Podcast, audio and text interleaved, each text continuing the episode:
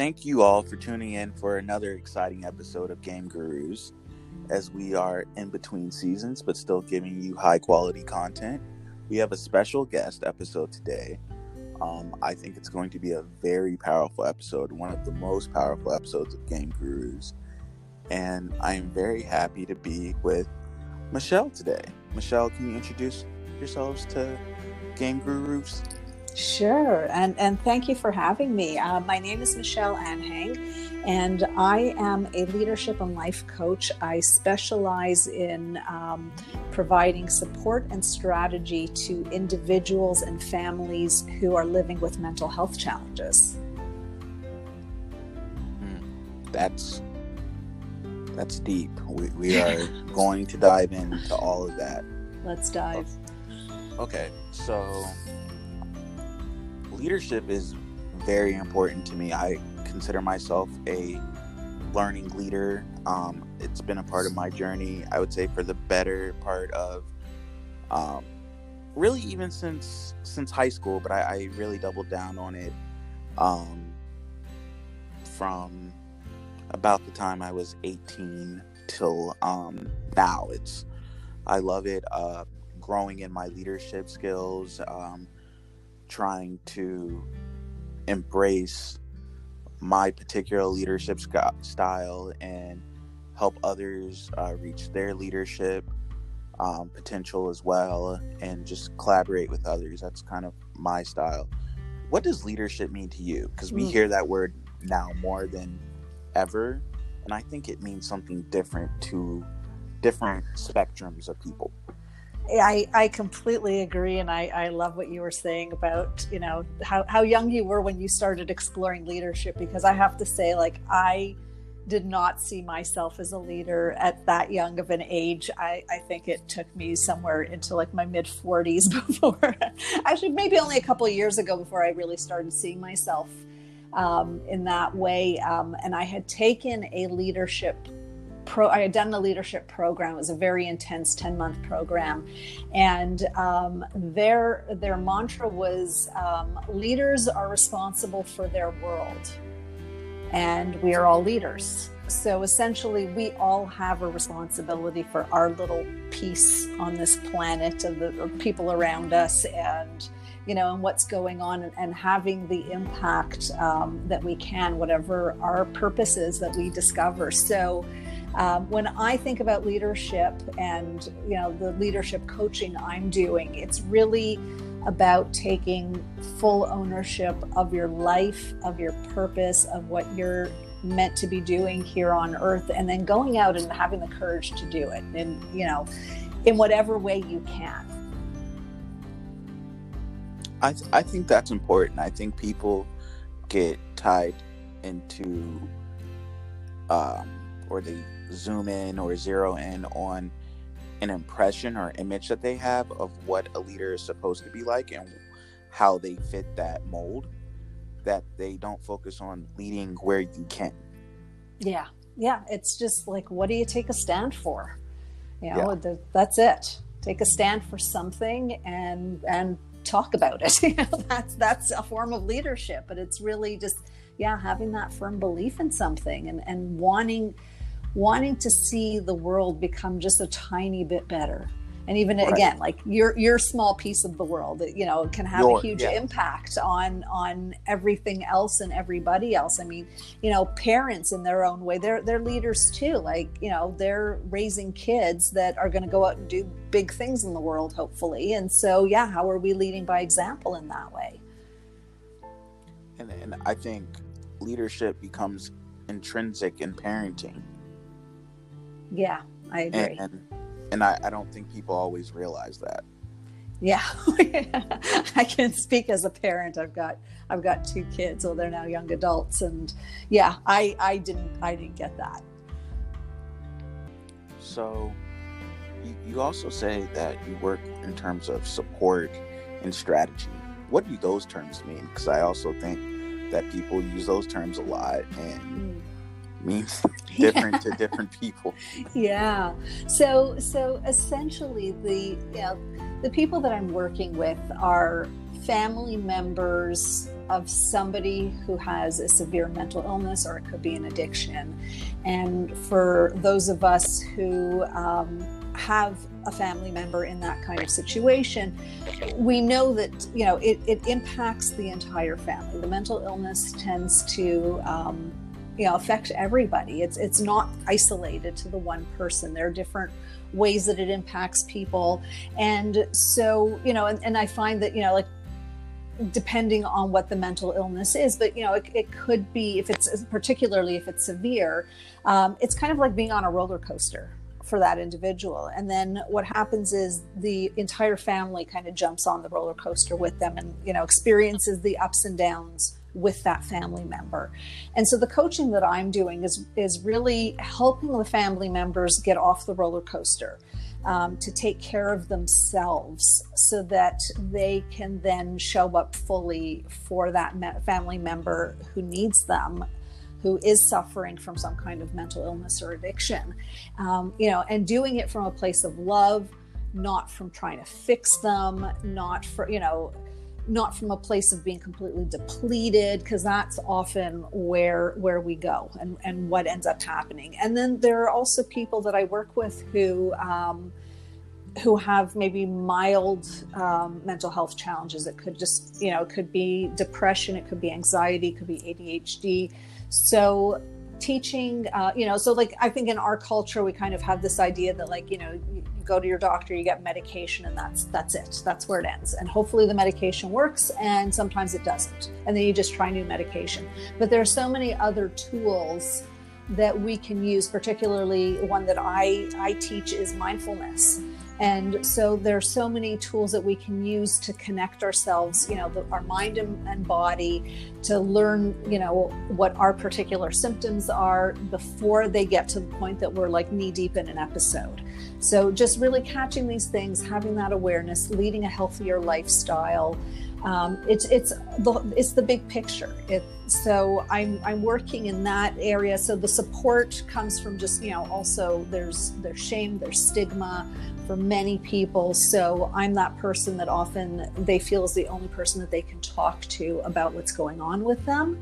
And I provide that safe environment. And then the strategy is either, you know, what are the changes that you can be making in your life to you know ease your own symptoms or what are the you know what what do you need to do to take care of yourself while you know while your family member is sick? Or you know if they're not getting treatment then what are the steps that you need to do to help them help themselves? So there, there's a lot of a lot of strategizing a lot of um, big emotions a lot of worry and sadly there, there's so much stigma that people don't often want to talk to the people closest to them about it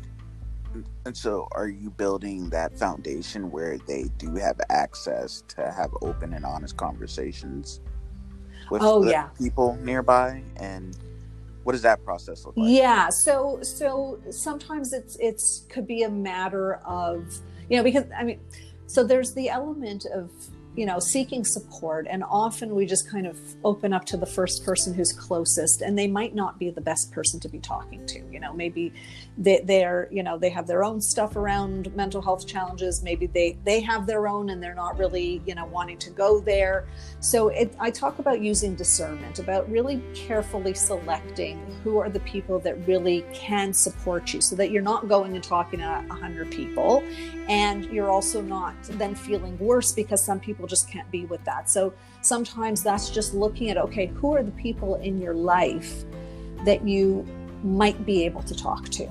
And then we talk about, you know, who they are and what the qualities are and what kind of support they might be able to give you, how you want to approach the person, and and really seeing like, is this the right person? And, you know, is it, you know, and and how how do you want to bring the subject up with them? you know, I, I have one client whose partner um, has, you know, has has um, severe bipolar disorder, and they can't talk to the family members because the family doesn't want to doesn't want to look at it, doesn't want to deal with it you know, or sometimes, you know, they either get or they get too worried or maybe they'll blame the partner. So they really, you know, they feel like, well, you know, that's this person's family. Why aren't they helping? And it's like okay you know not everyone can help. And so in that kind of situation then we look at who who in my client circle would be able to to give them the support that they need. And sometimes you know it could be right in front of you and you don't realize it. You know that's that's what i, I find so often that until you actually have somebody like poking going well how about this person? How about in this circle of friends? How about in that circle of friends? Then it's like oh wait yeah i do have somebody i can reach out to. And then right away we start feeling better once we know that you know there are people on our side that have our backs that you know that we can we can really lean on um, to, to help us during these challenging times so sometimes you have to go out in the world and create your own support systems that aren't necessarily the people that you think they will be. Um, is that usually when you will come in? And how are some other ways that you see people creating support systems for themselves um, I'm definitely one of those people, um, but I do encourage my clients to find people, you know, within their family. I mean, you know, I for me, it, it's you know a paid service, so you know there there are people in our lives that we're close to, or you know that that could be those those people. So I'm usually encouraging people to um, to start looking within within their networks or expanding their networks. Sometimes it's about joining support groups and just looking at okay, what what might you be interested in? What you, might you be open to trying out? You know, to find because you know I really want to create um, a sense of empowerment for my clients. Like I want them to be empowered in their own lives and not have a dependence on me. I mean, 100% I'm here to support you however I can, but it's not a healthy relationship if you have to keep calling your coach um, every time something goes wrong. You want to have the people around you that just it's part of your day that they're checking in on you, that you can just, you know, shoot them a text message and say, I'm not having a great day you know, can we talk? Can we go for dinner? Can we go to a movie? Well, not these days, but you know, right. generally speaking, but just even saying like, can I talk to you? Like, you know, I, I know it's nine o'clock at night, but I just need to talk to somebody. And, and so finding those people or creating those kinds of relationships and, you know, now more than ever, it's easy, it's easier to find, um, people that can support you. There's there's so many support groups. There's so much access to it now that we've got you know the internet. We we can find anything we can possibly need. You know, do you want in person? Do you want it on Zoom? Do you want it on phone? You know, how often do you want to meet? You know, free or paid or you know, we have there's so many options now. And so, what does your process look like if someone wanted to be your client? Um, so my process, if they want to be my client, is reach out to me through my website, and that's michelleanhangcoaching.com, um, and just send me a message. You know, just kind of saying what you know what you're looking for coaching about, and then we would set up a call. Um, I offer a free consultation and we have a call just to make sure that this is something that I can help this person with and and that we're a good fit because we want to be able to you know I, I want that person to feel safe with me and to trust me.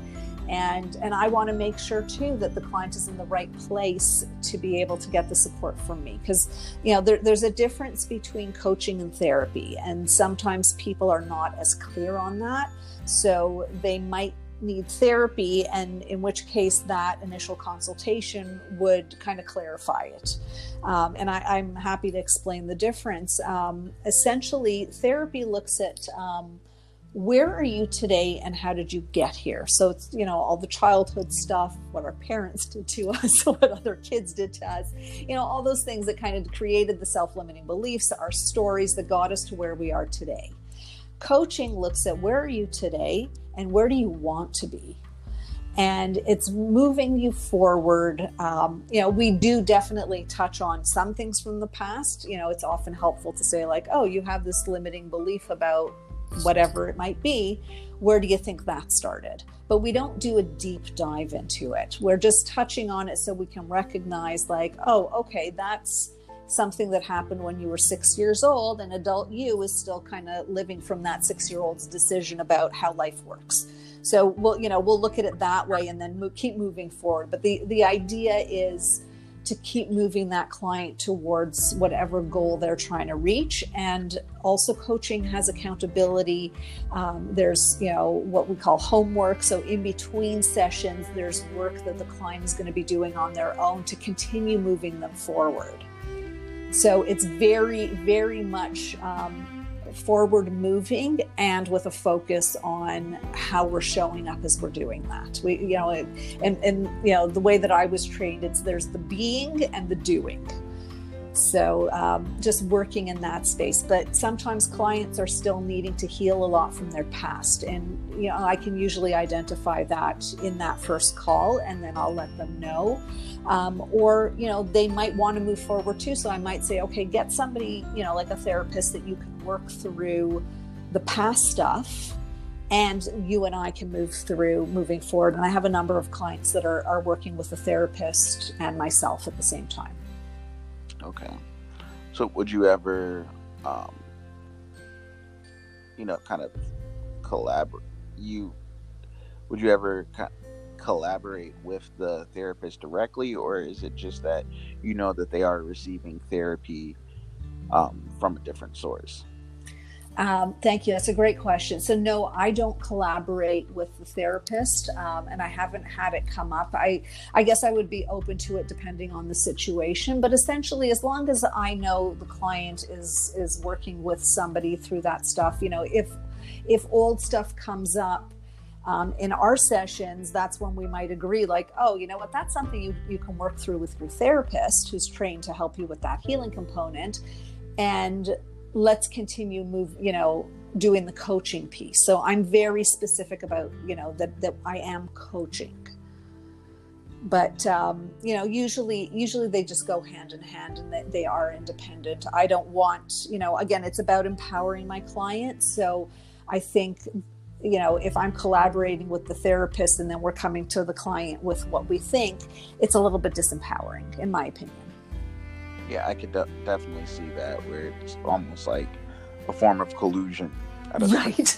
yeah, like we're going to tell you what what you need. So, right. and that's the thing. Like coaching is all like you in, you know, in coaching, you are the expert in your own life. You know what you need. Sometimes, though, you don't realize that you might not have access to it, but you know, I'm very much, you know, guiding the client with questions of like, well, what do you need right now? What do you think can help you get there? And seeing if you can come up with the answers on your own. I'm not telling you you should do A, B, and C.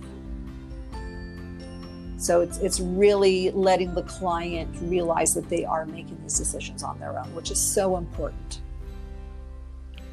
So, let's is do you, have you found with your clients or just in your experience doing research on these subjects that there's a correlation between mental health and addiction? Um, I believe there is. Um, I haven't studied it um, because I'm not treating people in that space, so I, I don't know. But I'm I'm pretty certain there is something because usually addiction is um, you know a way of avoiding a way of of checking out or you know kind of detaching so often it's when when our feelings get to be too much or we just don't want to touch them for whatever reason that's kind of when we're looking at, at another way to to maybe numb the pain um, or or not have to not have to deal with things. But again, I'm not an expert on on that. Um, that's why when it comes to addiction, I'm working just with the family members. Okay and I and I might direct them to resources where they can get that information, but I wouldn't be educating them on that piece. You're just putting them in position where they can process what's going on with their family member who is dealing with the addiction. Yeah, and help and, and, them set themselves up for the best, you know, best way possible for them to take care of themselves. And also becoming a support system which which is hard to balance both. Um, for as for, as the coach to balance the both. No, well, well, for them to balance. Oh yeah, both. yeah, just yeah. definitely creating creating the balance for them. So, kind of take us into your story. You've given us a lot of great insight into coaching and the dynamics that and the benefits that it offers. But what inspired you to get into coaching? Mm, great question. Um, so I um, lost my husband. Um, he died by suicide 14 years ago. He had suffered from severe mental illness. He um, he had bipolar disorder and he had a form of schizophrenia. And unfortunately, by the time um, he received his diagnosis, it was he was pretty advanced um, in his illness, and um, they tried different medications and treatments, and and nothing was working. Some were having you know the opposite um, effect that they were supposed to have on him, or they just didn't work at all. There were tons of side effects, and and he eventually lo- lost hope and um, and sadly died by suicide. And um, so, to to make matters worse, um, because of the the shame and the stigma around mental illness um, that came from my family and his family, both both sides, kind of we're in this community where that's just not talked about. So um, a decision was made that um, that we were going to tell people he died in an accident. So for almost 11 years, more than 10 years, I I lied to the world, including my kids. They were seven and four when he died, and um, we told everybody that my husband died in an accident. Um, you know, I justified it in in so many ways. I mean, one being that, well, you know, I don't know how to tell my kids that this happened because I don't understand it myself. Uh, my husband never, like, you know, his, you know, he was very, very sick. Um, and he um, he was you know clearly he had moved into psychosis by the end of his life but he never ever once talked about suicide never once talked about dying so you know i was coming from this place of worrying that he was going to accidentally hurt himself or somebody else but i never thought that, that it would be an intentional act or, or choice um, so, you know, I, I couldn't wrap my head around it. I also um, didn't know how to explain it to people because when he was sick, he didn't want anybody to know either. So we just kind of went on our life for, uh, you know, the, the couple of years while he was sick. Um, pretending everything was fine. And he even had to stop working um, pretty much shortly after after he got the diagnosis i think that kind of i think he gave himself the permission of like okay there's something really not great going on here. I, I need to stop working. Because he really he couldn't function. He was pushing himself so hard. And so he wasn't working but we were pretending that he was. So now how do you go from like people just you know not even knowing anything to all of a sudden oh he died by suicide uh, so yeah, so many many layers um, within the entire family, and um, it had a huge impact on me. Um, you know, for one thing, not being able to grieve the suicide was was huge. You know, there there are a lot of added emotions um, or different emotions that that people experience that they call us suicide loss survivors. So we experience very different emotions than somebody that might have died in an accident. You know there's always the the the wondering of like what could i have done? You know did i do everything right? Could i have loved them harder? Because somehow i think we, we go into a space of thinking if we just love them more we'll make them better we'll make them happier. Um, you know what did i miss? So so many questions that go in minds. And then you know i also have the anger you know here here i was now suddenly having to tell my kids that their dad is gone. You know our i you know our our financial situation had become a mess and i only found out a lot of things after he passed away of, of, really what what the picture looked like. And then it was like oh my god you left me to clean all of this up. You know like that's so not fair. You know so there there was all of this you know right. This anger that i was feeling also of like Resentment, you know eh, you yeah like I, you know, my, my best friend reminded me recently, like, and I'm, I'm glad she did, but like, she said, like, I said to her at one point, like, he gets to rest in peace while I'm here picking up the pieces of our lives.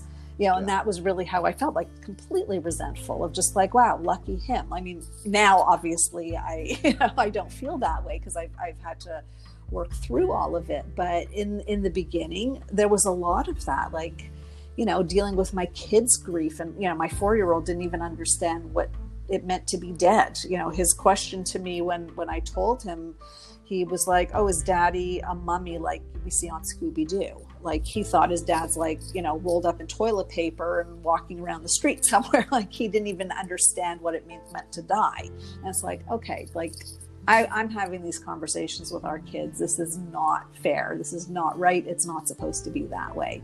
And so, yeah, I was. I had a lot of a lot of the stuff that I now needed to just stuff because there were very very few people that knew and even like you know his immediate family that knew like i couldn't go and talk to them about that they were grieving their own loss and so i felt very isolated um, i felt alone i had my own mental health challenges from it. Um, you know I, I had depression as well you know stuffing all of those emotions and not not dealing with any of it. You know it takes its toll and i had anxiety always worrying like what if somebody finds out? What if it gets out? What if my kids find out from someone else and they get upset with me? So um, it was it was a pretty uh, dark decade for me and um, it was only, you know, when I hit one of my numerous rock bottoms, but it was around my 45th birthday that I was just like, I can't live this way anymore. Like, because I was, I was designing my whole life around this huge secret. And, and I can't even say designing because I wasn't even that intentional. I was literally just kind of like bobbing along and like if i bumped into something then okay great hey you're here. Let's you know like and, you know so i was i was very lost. And so it was only when i started to do my deep work that i was finally able to you know understand that a lot of the shame i was feeling wasn't even mine. Um, and what i did feel was you know i could understand why I did what I did. I could have self compassion. And then I did eventually tell my kids. And, and from that point, I realized, you know, these are the people that I want to work with, these people who feel so alone. Um, who are really struggling i i know what it's like and you know i i went to very very dark places so i i can go there again with people essentially because because i know i know what it's like to be in that space and so I want, you know, for me, it's so meaningful to be able to lift people up and help them find the light. So, how have you been able to go back into these dark places without bringing your work home with you, so to speak? Um, I've done a lot of healing work. So, and, uh, you know, so I, I see it as a gift. So, you know, the healing work that I've done is, you know, I've I've now detached somewhat from um, from you know the, the the deep, intense emotions that were surrounding it. So while I might feel it with a client, it's not to the same extent as they are still being in it. You know, I'm on the other side now. Um, and you know my clients are coming to me because they know i get it because they know that they're not just talking to a you know a therapist or a coach who understands mental illness from a theoretical place. I'm somebody who lived it. And so they know that that i've felt it that i've gone through it. And i find that you know with with these kinds of challenges, you know, we're, we're wanting to know, first of all, that we're not crazy for feeling the way that we do or thinking the way that we do. And we want somebody else there to support us. And, and I know I can offer that. So I'm viewing it as a gift. Like, I, you know, it, it, the weight of it, of the story doesn't, doesn't weigh me down because uh, I can see the light in the client and the hope for the client, and that's really what I'm focusing on is is you know the light in them and having that shine brighter. And so, what was the like real transition point where you were able to turn your pain into your purpose and really start building a business model from it? Well, yeah, it was over over a few years. Um, you know, the the turning point for me was having had enough of all the pain. Like I really, I I reached a point where I was just like, okay, I, I'm in too much pain. I can't do this one more day. I don't care what it takes for me to feel differently and to heal from this. And, and you know, and I, cause I knew it wasn't going to be an easy, easy road. And um, so I really, um, I wanted, I was determined to do whatever it took.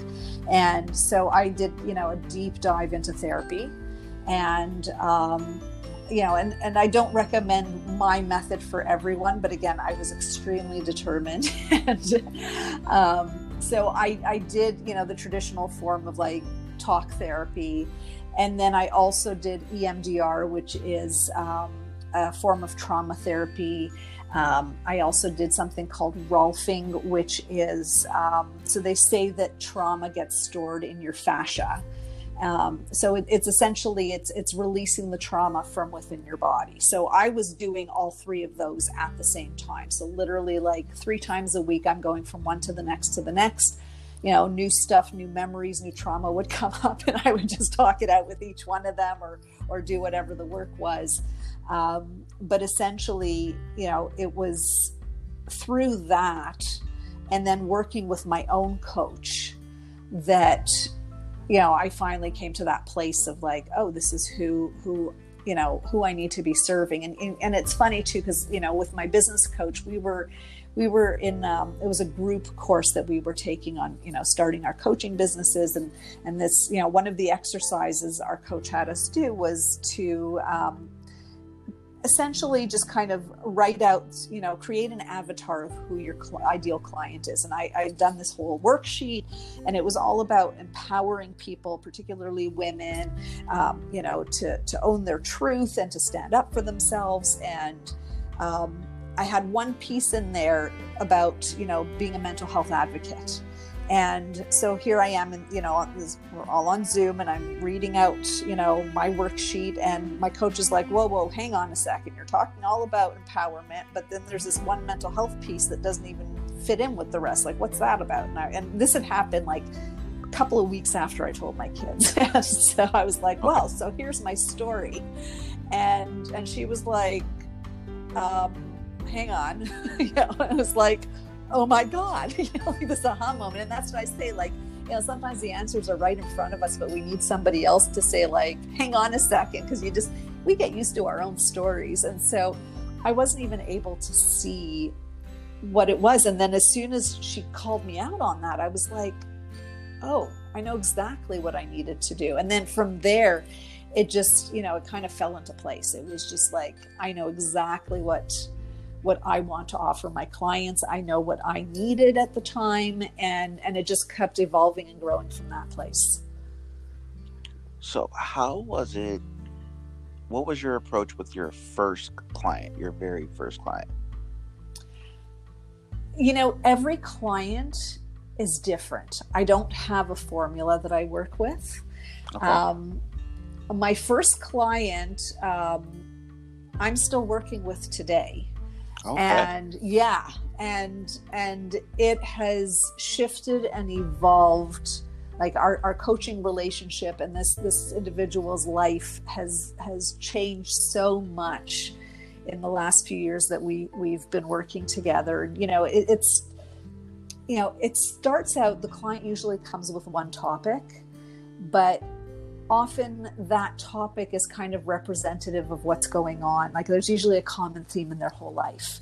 And so you know we we did work together on you know on some of the issues. And then it just like it kept expanding because as they became more courageous as they became more authentic as they started owning their truth and taking care of themselves they started doing bigger things in the world. And then it was like okay now you're at this level where are you going to go from here? And so you know and, and we're always growing you know? I mean that's the hope is that we continuously grow. I think that's um, you know what we're doing here. And so mm-hmm. you know as this as my client is growing i'm i'm growing along with them. And it's so it's so exciting. It's so exciting to see you know every conversation. Like recently we, we you know we had a we had a call this past week and i was like i'm thinking about you in the very beginning and like you never would have done what you're doing today. And they were like oh my gosh you're right. So it's it's exciting. It's fun. It's you know you develop a real connection and and i have to say i love i love my clients. I love the work that i do. And i love seeing them really flourish. I love that. And and how do you start making adjustments with your clients? Because you treat every client based on where they are and what their needs are. So how are you initially processing or um, studying them uh, yeah, well, I mean, I'm I'm trained in different techniques on, you know, active listening and and you know, coaching is all about being curious. And so it's starting from that place of curiosity and just asking a lot of questions to get to know them, to get to know what they want, to get to know what they're afraid of. Um, so, and then we go from there. And every client has, you know, like there's no timeline either. Um, you know, every client has their own individual timeline that works for them and where they're at. Um, so I really honor what, you know, that this is their life and their agenda. And I'm not. I'm not bringing my own to the table. I, you know, if if they're looking for something specific and they ask me, then I'm happy to offer what it is that they need. Um, but at the same time, I really am honoring um, what whatever their process is. I mean, I, I, have one client that you know in the beginning when we started working together, like they had so much emotion because they hadn't talked to anybody about what was going on, and they really just needed to vent. For the first you know few conversations we had, like you know we would sit on a Zoom call uh, because I do work with people all over the world. So um, most of the work I'm doing is is remote. It's either on the phone or on Zoom. Um, and they they would just you know we'd start the call and they would see my face and they would just start crying. And i would just sit and you know maybe some conversation would happen and sometimes it wouldn't you know just because that's what they needed in that moment. And so you know that's why i say i don't have a specific um, agenda. Like yes i do kind of follow a format of how to you know you know what what we need but but it's the client saying that they're ready for that.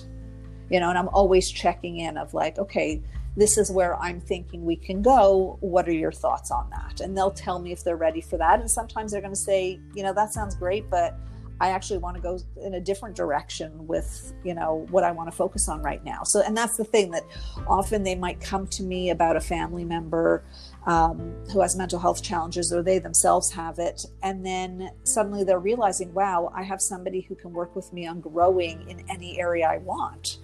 So, you know, I let them decide. Okay. I, I kind of want to switch gears here for a moment. Mm-hmm. So, with your your own mental health issues did you have mental health issues before um, you were dealing with your husband's schizophrenia, or did they kind of result or manifest themselves more prominently during that period? It's a great question, and I never had a formal diagnosis before um, before my husband passed away, but I I know I was I was definitely undiagnosed and experiencing both of those. I think they were just magnified a lot more um, after after the illness. Um, you know, there, there were periods of time where I was just really on autopilot and not feeling. And, and I know, like at one point, I'd gone for a, a physical um, to see my doctor. And actually, this was around the time I was diagnosed. So the doctor said, "Okay, let's do blood work because often." Um, often we can have symptoms that look like depression, but it could be a vitamin deficiency or something else going on in our bodies. And so I was very appreciative that my doctor was very thorough in looking to rule that out before putting me on antidepressants.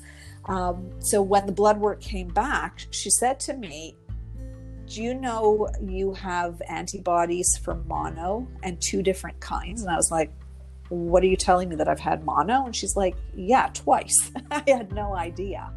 So I have a feeling it was, you know, I, I've had some trauma in my life, you know, before my husband passed away, but feeling I was just completely shut down and didn't realize and just like, okay, just just completely autopilot like a robot, just do what you need to do. And and that's kind of how I live. And I went through the mono that way, and I think that's how I went through my depre- depressive episodes as well. Um, but with my husband, it was it was a lot clearer to me because you know I did have days in bed. I did you know I was sleeping a lot, where and it came to a point where I couldn't function. Um, I couldn't work, you know, I because I, I was I was needing to sleep half the day, and then I'd be sleeping all night, and I just had no energy and. Um, so that's when it came about. And then after that it was like oh yeah thinking back on my life i can definitely see times where i did feel that way but i just didn't allow it. So if you'll indulge us can we go back a little further? And how did you two meet? And like what was that relationship like in the early stages? So funny enough um, we actually met when we were eight years old Wow. And okay. yeah, yeah. Really bad. We really, really bad. I know. I was like, you want to go that far? Let's go. yeah. And he, you know, he was the obnoxious kid that was teasing me. And of course, I developed the crush on him. And um, yeah, we went to summer camp together when we were about 12 or 13. Um, and then we, you know, we, we had mutual friends in high school and just kind of connected and then, you know, disconnected. And, and then finally um, got started you know started dating at 18 his his best friend started dating a good friend of mine. And so the four of us were hanging out together a lot and, and that's that's where it developed. So yeah we were we were together from 18 and then got married at 22 so babies. So really around you two have been around each other your whole lives and I'm assuming your families knew each other as well to some extent. Yeah, yeah, yeah. They weren't close, but they knew of each other. And then, so with his family, was there a history of mental illness or like looking back, were you able to see signs like maybe when you, from the time you were 18 to 22 or nothing at all?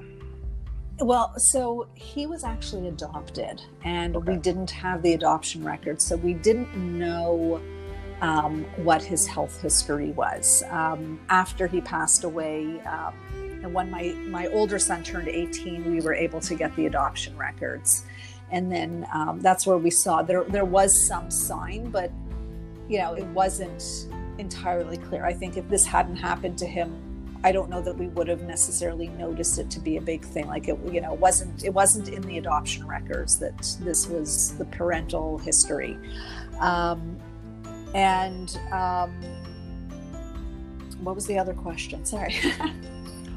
so, like, were just yeah, were there any, you know, kind of oh. preliminary signs in terms right. of, you know, from 18 to 22? Because that's usually when it starts manifesting, if I'm correct. Um, you know, it. I didn't see any signs. Um, he had shared, but again, only after the diagnosis. So he was about 32 when he got the diagnosis because he was 35 okay. when he passed. Um, then he started sharing things with me. So he told me, like, he remembered when he was six years old walking around the playground thinking life was hard. And it was like, wow, that, you know, kids don't usually think that way. So i think the signs were there but you know again like we we grew up in the 70s and people were not talking about mental illness. It was, uh, illness at the time. It wasn't on anybody's radar. And um, if there were any signs i mean for one thing none of us were educated to know what to look out for. And i can't recall anything specific that i could pinpoint. I think you know like the occasional weird thing you know you could, that i might say like oh maybe that was it but it wasn't it was not clear cut um, his his episodes like the, the bipolar like going from from depression to manic episodes were so few and far between and really um, they, they weren't big big episodes right. that it would have been noticeable so i think like yeah if you look back you kind of paint a picture, but even still, like I'm not a hundred percent certain about certain things. Hindsight is twenty twenty. So right. Yeah. And, and yeah. And then it's that's deceptive, you know. Right. To a certain, a certain extent. Yeah. Right. And it's still speculation. So it's like, okay, well, I can make it fit the story I wanted to fit, but is that really what was going on? So, so I'm not sure. So you all had been married for 12 years. a decade. Yeah. Yeah. Before the diagnosis came. Yeah. Well, I guess 12 years when he passed. So yeah, about a decade when, when the diagnosis okay. came. So, so yeah. Yeah. But we had been together for, for four years before we were married. So yeah. So during that period, like after the diagnosis, what was the like timeline for the the fall? Was it like noticeable? Was it gradual? What?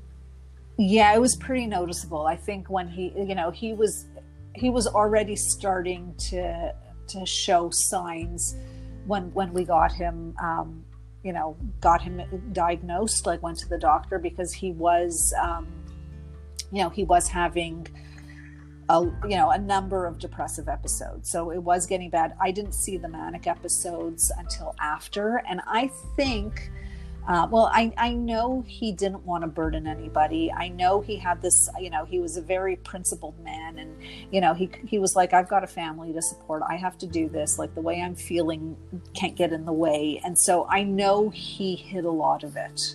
And i know that he pushed himself very hard like as hard as he could until he couldn't anymore to maintain you know the illusion that he was okay that he could provide for us that he could be with us but it, it completely drained him.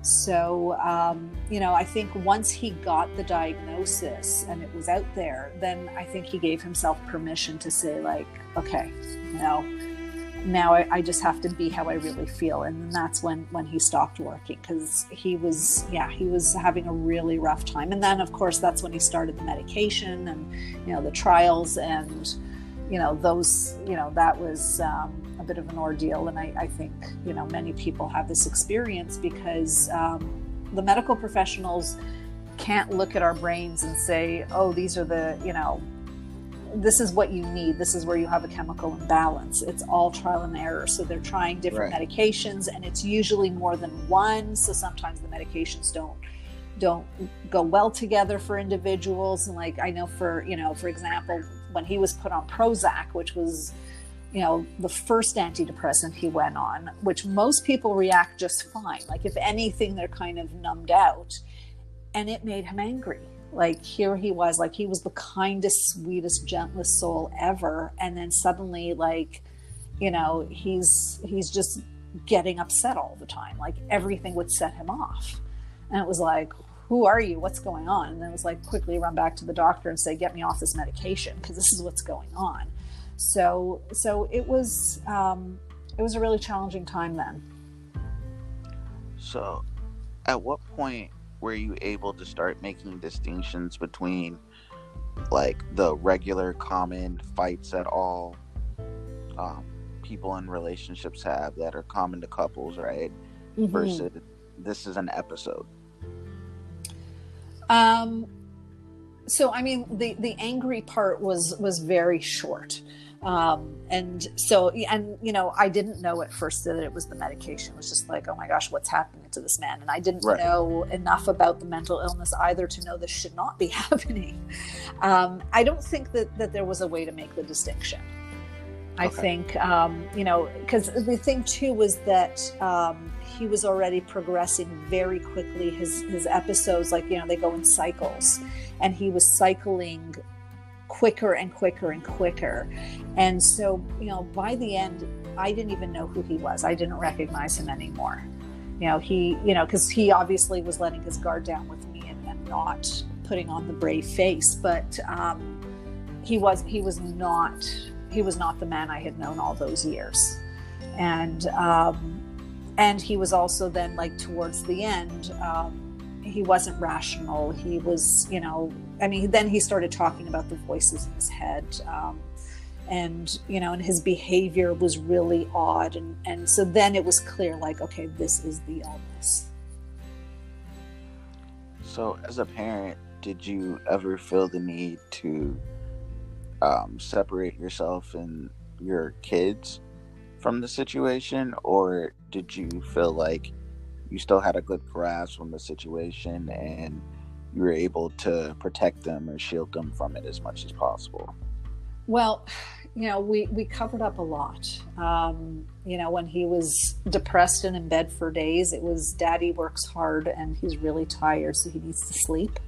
And then when he was manic and not home, it was, well, daddy's working really hard. So we, you know, that, that was, um, okay. you know, they were so little that they bought it.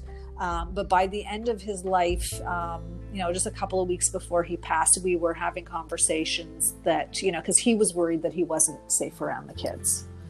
And um, and I was concerned too, and so we were talking about, you know, what do we do next? He stayed with his cousin for a bit, but um, you know, we, we were still talking every day. But again, it, you know, I, I was talking to somebody who was in psychosis, so he couldn't make clear decisions, and we were kind of all over the place and back and forth all the time.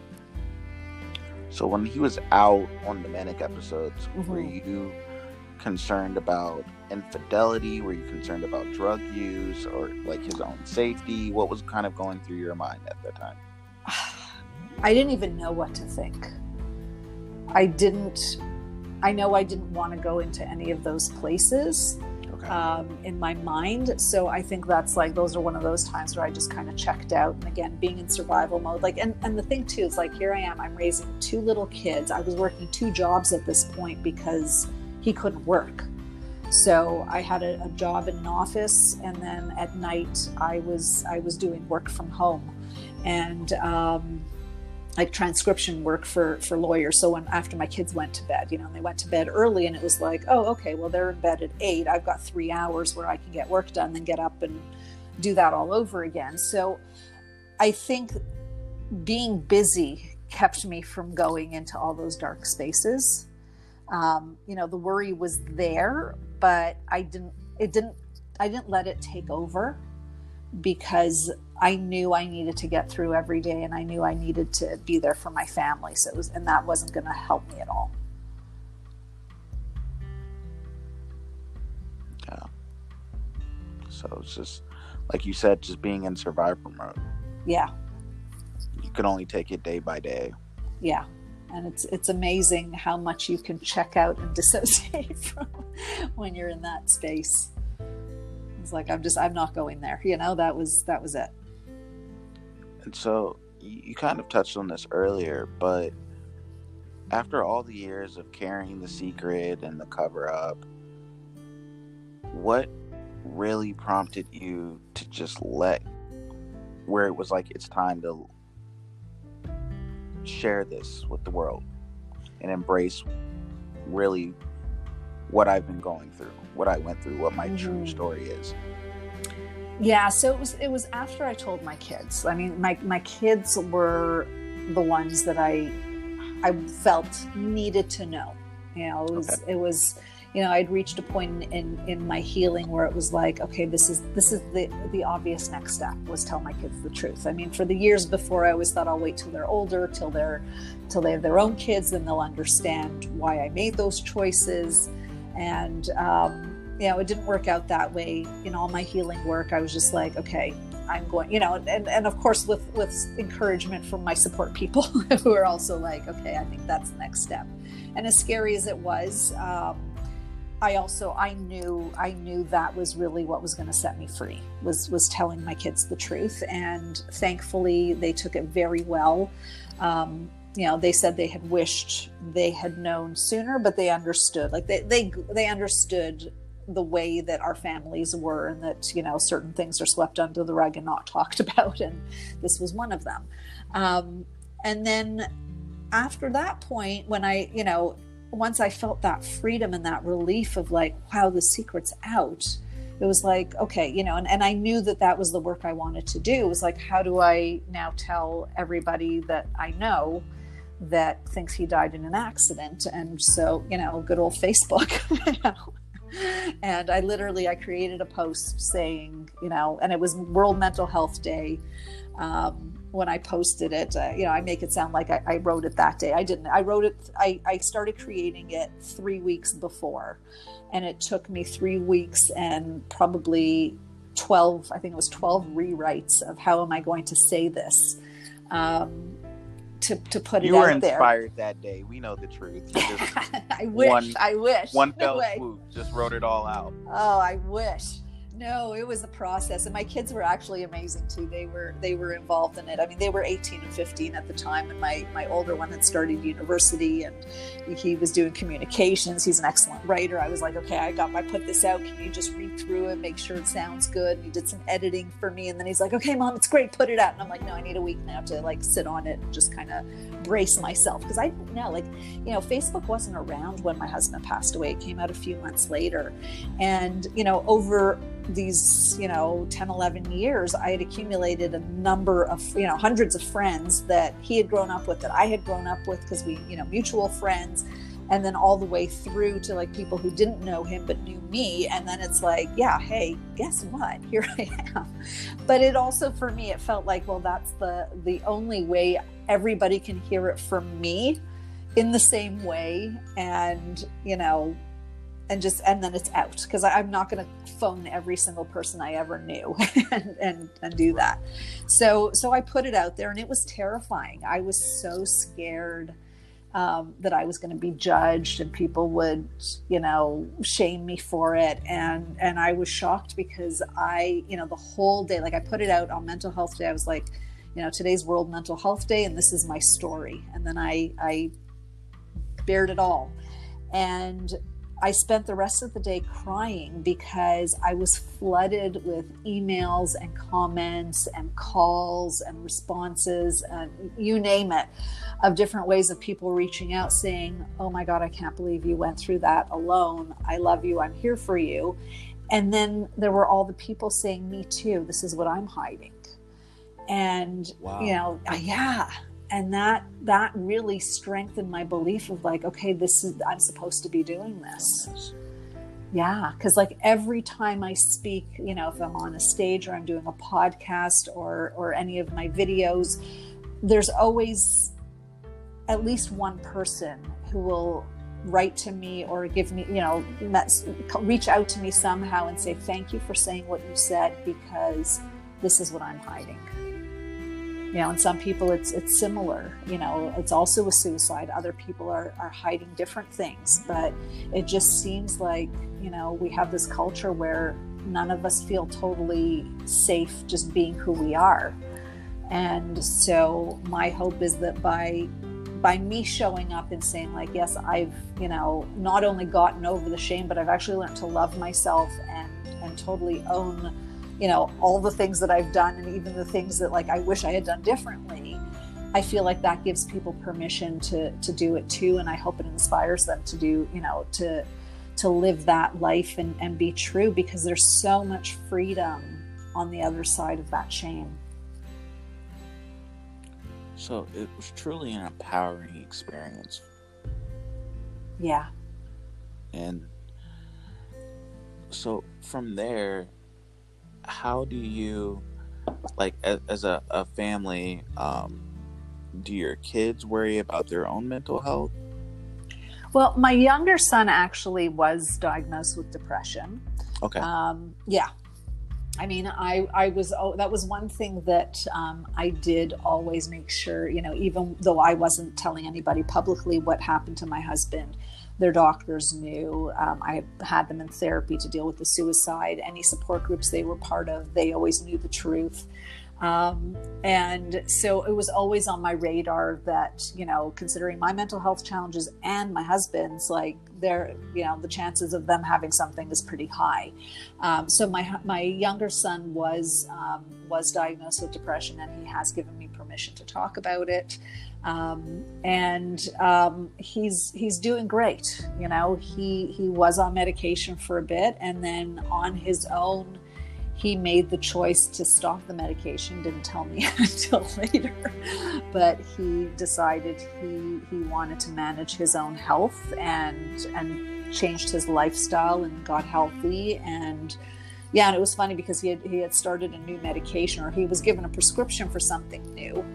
And um, and it takes a month for for this kind of medication to take effect. And so it was about a month later, and I was like, wow, you seem to be doing great. Those new meds must really be working for you. And he's like, oh, didn't I tell you I never took the pills? I was like, what? and he was like, yeah. He goes, I just didn't like, it was clear that, like, you know, one wasn't working, they're going to give me this. If this doesn't work, they're going to give me something else. And he was like, I, I don't want to be a lab rat. Like he said, I just decided I'm going to see what I can do on my own. I was like, wow, look at you. so pretty impressive. That's a great story. Um, I'm happy that he had an empowering experience, just finding yeah his own way. Yes, and hopefully, hopefully it continues. But you know, we also have um, developed very open communication between us and language around talking about, you know, check-ins with with our mental health, both of our mental healths, and yeah, my older one, thankfully, has been spared.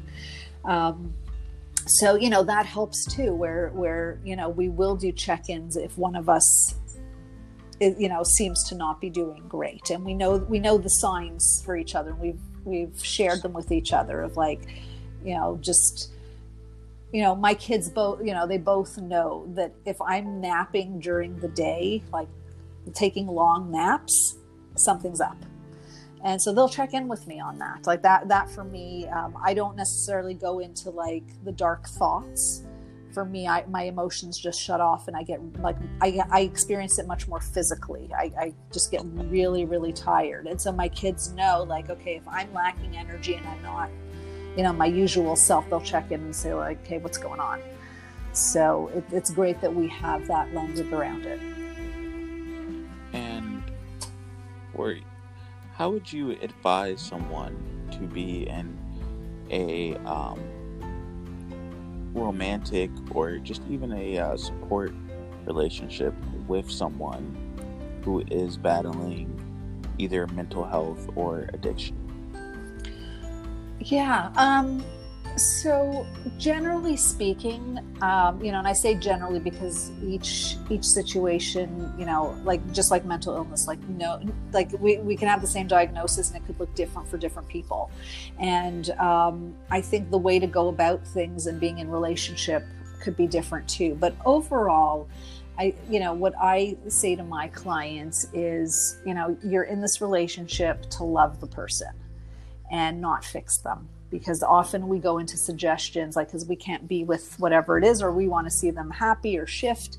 And so we'll start like oh why don't you go for a walk? Why don't you eat healthy? You know you should take better care of yourself. And we go into that space and and our fa- and our you know our relationship uh, uh, let's say for example a partner doesn't necessarily appreciate that. Like so i say like if they are getting treatment from their doctor if they're seeing a doctor seeing a therapist let the professionals do their job your job is to love the person as they are. And um, and I really encourage um, open communication, and I I will I you know work with clients too about how to have certain conversations. You know, we um, often you know say say with depression. Um, you know, or it could be with anxiety too, where the person just might be sharing what's going on. And so our automatic thing is, oh, our automatic reaction is, they want me to fix them or I, I, need to do something to help them. And we go into fixing mode. And sometimes that's not what they want. So what I recommend is if you're in a relationship with somebody and you know they're sharing this with you, to ask them, what do you what do you need from me now? Do you want me to just listen and hear you out and give you a space to vent? Or are, do you want me to help you find a solution?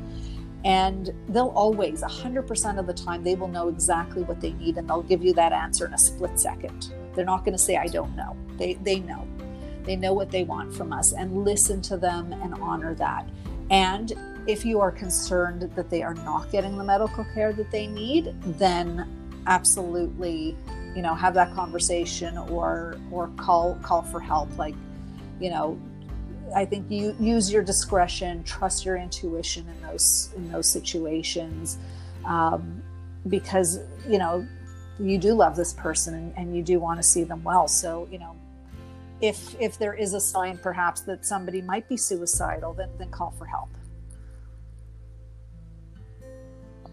Thank you so much for sharing that insight. I, I think that was wonderful advice and very, just very practical things that all of us can do, no matter how much we know or don't know about mental health or addiction for that yeah. matter. And it could be anybody, you know, even a friend, just, you know, saying that you care and, you know, hey, I, you know, you're not your yourself.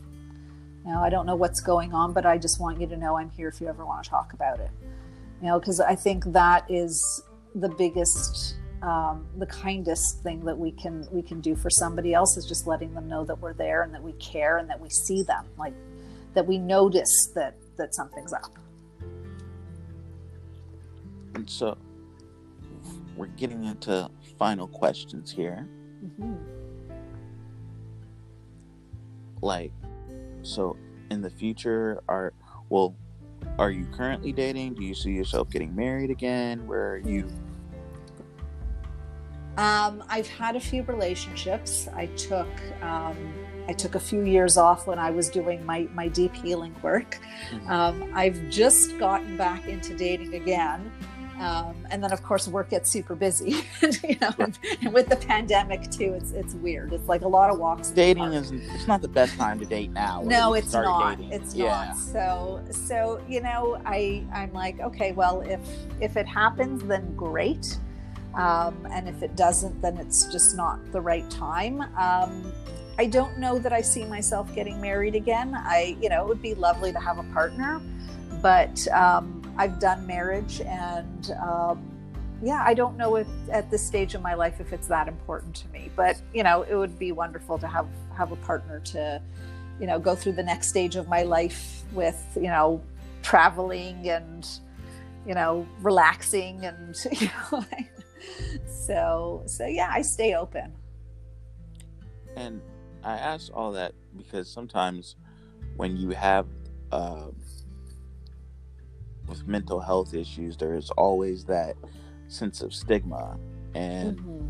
people kind of that's the part of us that maybe we hide until the fifth date the tenth date you know after the first three months have been great. And then you tell start revealing like, hey, I actually, you know, this is parts of my story, right? Right.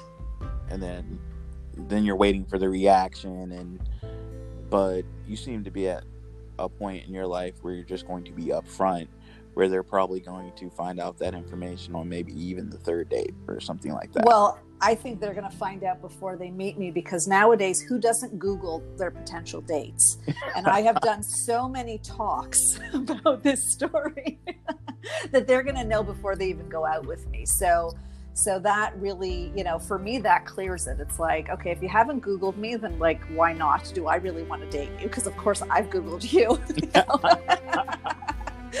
and if there's any judgment, they're probably going to cancel the date, and that hasn't happened yet. So, um, you know, I feel that the more open and, um, you know, accepting I am of who I am doesn't leave room for anybody who's not accepting. Like they're, they're just not going to come uh, into my radar because this is who I am. And you've got to be prepared that, yeah, I, I talk about me and I talk about, you know, the stuff that people don't want to talk about. So, so be okay with that or be somebody like that. You know, I, I highly value that as well. So that's my way around it. I say, don't even wait till, you know, just own who you are. Like own who you are. Yeah. Own who you are and use Google, right? Right, right. the two takeaways. well, you're, you're definitely a catch. So I can totally understand why, you know, you have the appeal in the market. So I I see good things happening for you as soon as COVID clears up. Maybe you can find a good, stable relationships. Ah, thank no. you. Yes. So I have two more questions for you. Then sure. We're gonna, how have you seen the um, the change in mental health um, in the past? Let's even say the past three to five years. Well, I think there's there's so much more willingness to talk about things. I mean, the system, I unfortunately I don't see it being a whole heck of a lot better than it was even even 14 or 16 years ago when my husband was still alive, um, and and going through that. Um, but I think the stigma, you know, I think people are more willing to talk about it, and I, I have to say, like for all the complaints that people have about social media and what's out there. And yes, that, you know, there's stuff to complain about. One of the good things that's come of that is that it's a platform where people can really talk about what they're going through.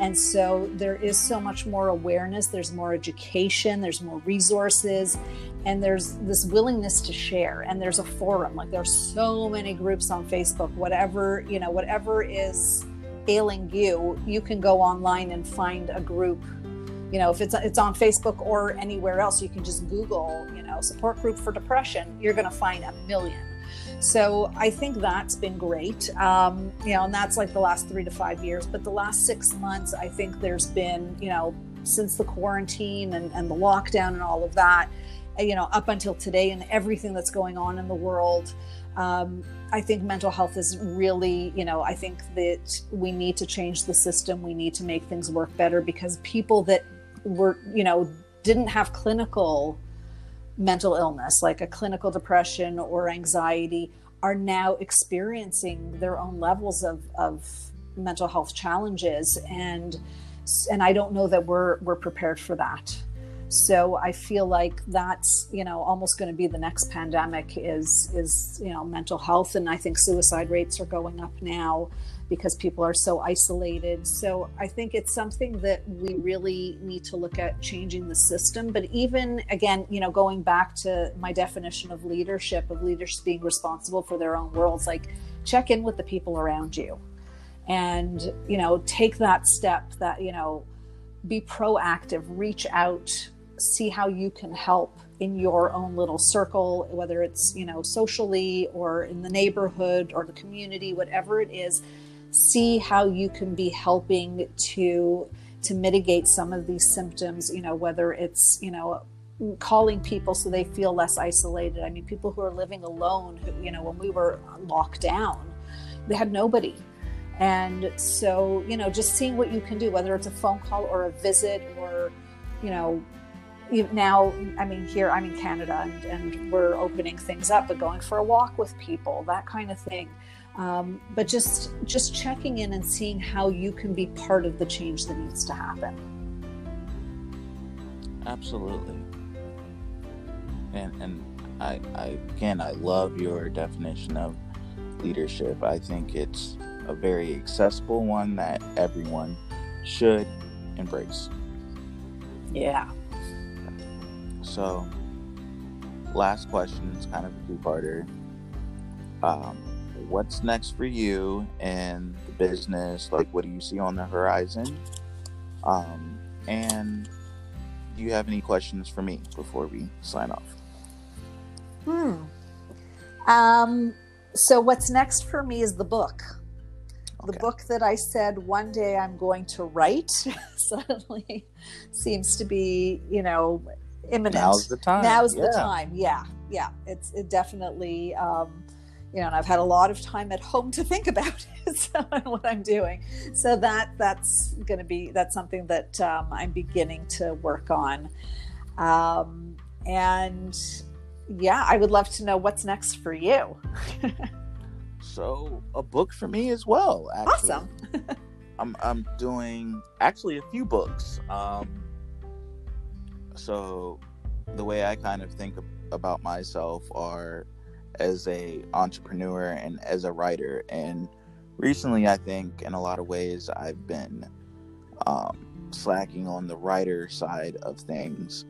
Um, I re- really spent most of my 20s um, and I guess even the end of my late teens with entrepreneurial endeavors. Um, and I just kind of want to double down on the writing. So, um, coming out with a uh, relationship book, um, well, a trilogy. So, um, the first um, called the Himalayan trilogy.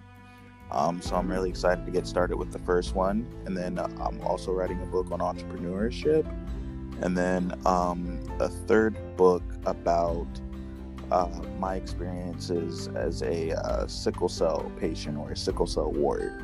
Oh wow! So um,